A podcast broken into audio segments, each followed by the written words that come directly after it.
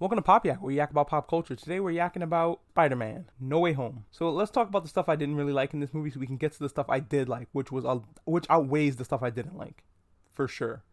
I don't like that Sp- Peter Parker is Iron Boy. I don't like that all of the things that make him special come from Iron Man.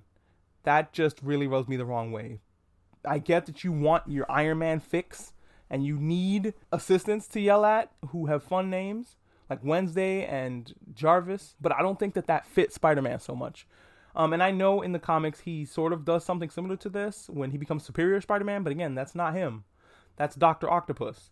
It's a long story. Um, definitely check out Superior Spider-Man, if um, the comic book, if you want to know more about that. But the gist of it is that Dr. Octopus's consciousness goes into Peter Parker's body. Something about Spider-Man that we don't think about is that Spider-Man's fists he's strong. He's super strong. And imagine getting punched by one of his punches. That mushes up uh, Doctor Doctor Octopus's brain real good. And he needs a new body, so he's like, hmm, I'm gonna just take Spider Man's. And then he starts living Peter Parker's life better than Peter Parker has. It's really quite interesting. Eventually, Peter Parker gets his body back, so don't cry uh, and get upset because Doctor Octopus took over his body for a time. It was only for a time. Speaking of Doctor Octopus, he's in this movie and he's fantastic. He's played by the wonderful, I believe his name is Alfred Molina, and I think it's Alfred. And oh my goodness, he's such a good actor. I just wanted to hug him through multiple parts of the movie, especially when Peter Parker starts making a fool out of him with the with his Iron Man technology, which kind of made me upset. I was like, come on, this dude was a major villain. You're just gonna make him look like a fucking joke. He gets redeemed later on. I don't really like that Ben Parker doesn't exist in this universe. Like he does. Like Peter Parker took his luggage in uh, Long Way Home or Long Way from Home or We Went to Europe and Found Mysterio, the movie. In that one, he has Ben Parker's luggage, but his death doesn't really seem to weigh on Aunt May that much. she doesn't really seem to give that much of a shit. And there was a moment in this movie where we needed a with great with great powers come great responsibility line, and it came too late for me but it did come, which made me happy. But let's let's get into more of the gist of the movie. It starts off with my least favorite thing, which is again I, I talked about this in the first Spider-Man Homecoming. I didn't like that they took Ganke away from Miles Morales and made him Peter Parker's friend. And in the comic, they kind of moved Ganke away from Miles Morales to kind of separate the two. So I guess if you're reading the comics and watching the movies, you're not getting confused but that bothered me a little bit. And also, I really don't like MJ. I think that she's really pessimistic. Spider Man, with his Parker luck, doesn't need that in his life, to be honest with you. He can be pessimistic all by himself. He needs somebody who's a light in the darkness. You know what I mean? Not more darkness. I don't like Spider Man one upping Doctor Strange like this. But whatever. Other than that, I thought the rest of the movie was gold. All the stuff with Spider Man's villains coming back was great. I still don't like the CG on the lizard. It still looks terrible. It still doesn't look good for characters like that, use fucking makeup on a character.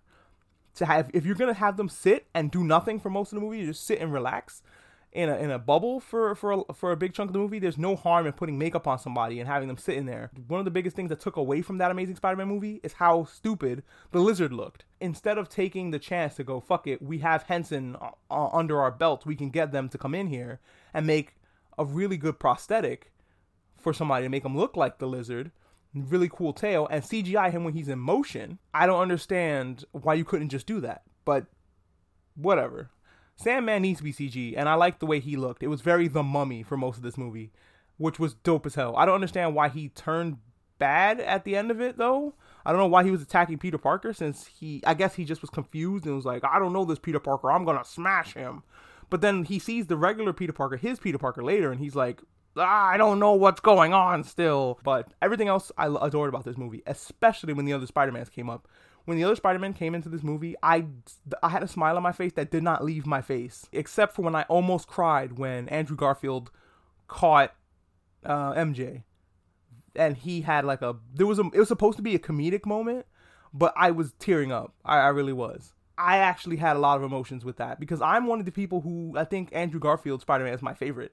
Um, I know that's blasphemy. This this Spider-Man is really good. I like him as Peter Parker, the current one. I just don't like his reliance on Iron Man technology. Other than that, like he's really good at being Peter Parker. Um, it's just his the circumstances which he finds himself in.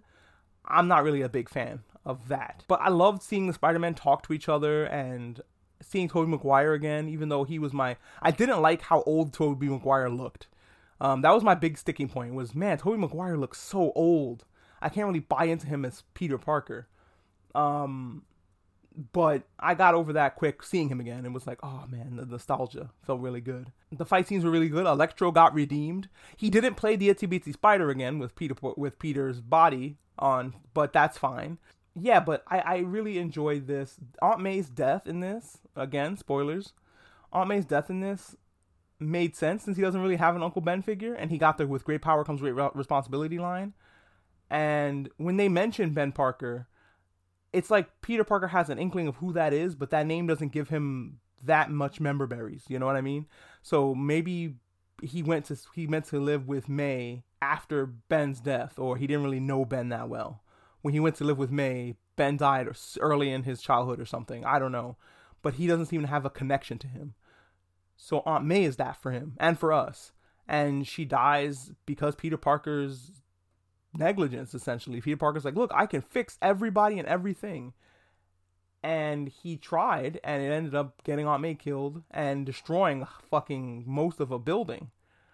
And they played that perfectly. The big problem with Man of Steel is that they they were Superman was re- recklessly smashing buildings like he didn't care.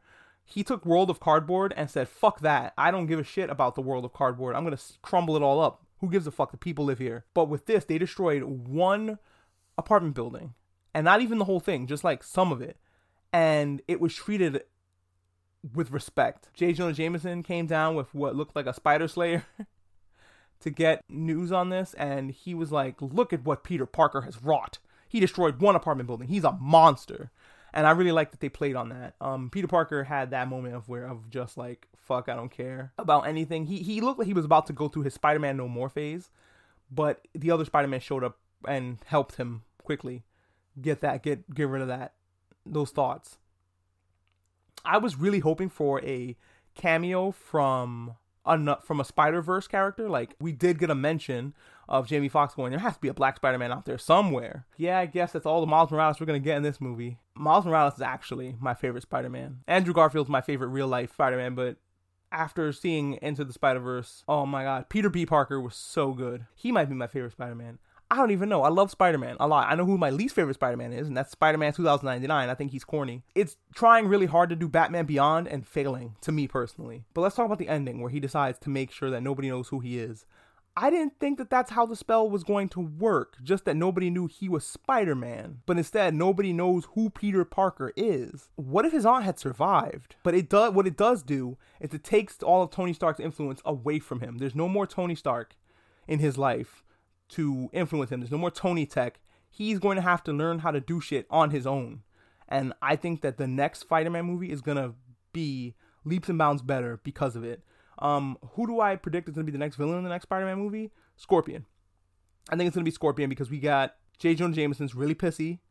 He has what looks like a Spider Slayer, and I'm assuming you're gonna get Scorpion in these movies, um, because we saw him in I don't remember which movie he was teased in. I think he was. Go- I think um, Vulture was going to jail, and he passed the guy with a scorpion tattoo on his forehead. You got to give me a dumb costume, please, and you got to give him a big scorpion tail, and he has to be financed by uh, J. Jonah Jameson. Give me those few things, and you can take the story at any direction you want, and I'm there for it. Is he gonna fall in love with MJ again? I think having Spider-Man without a love interest for a while is what's best for him. I think take a break from MJ in the next movie because she's back to being pessimistic she started to be optimistic at the end of this one, and they were like, fucking no. No, nobody wants that. And in the end scene, we get, again, somebody who knew Peter Parker was Spider Man was Venom.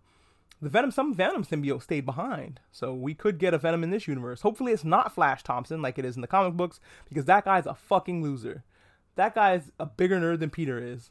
And it's funny that that guy is bullying Peter. But I can't I can't take another skinny Venom. So we got to get Eddie Brock in this universe to actually get the symbiote. And Eddie Brock has to be some just do not make it John Cena because he'll try to make Venom too silly. Fuck it, just make it Tom Hardy.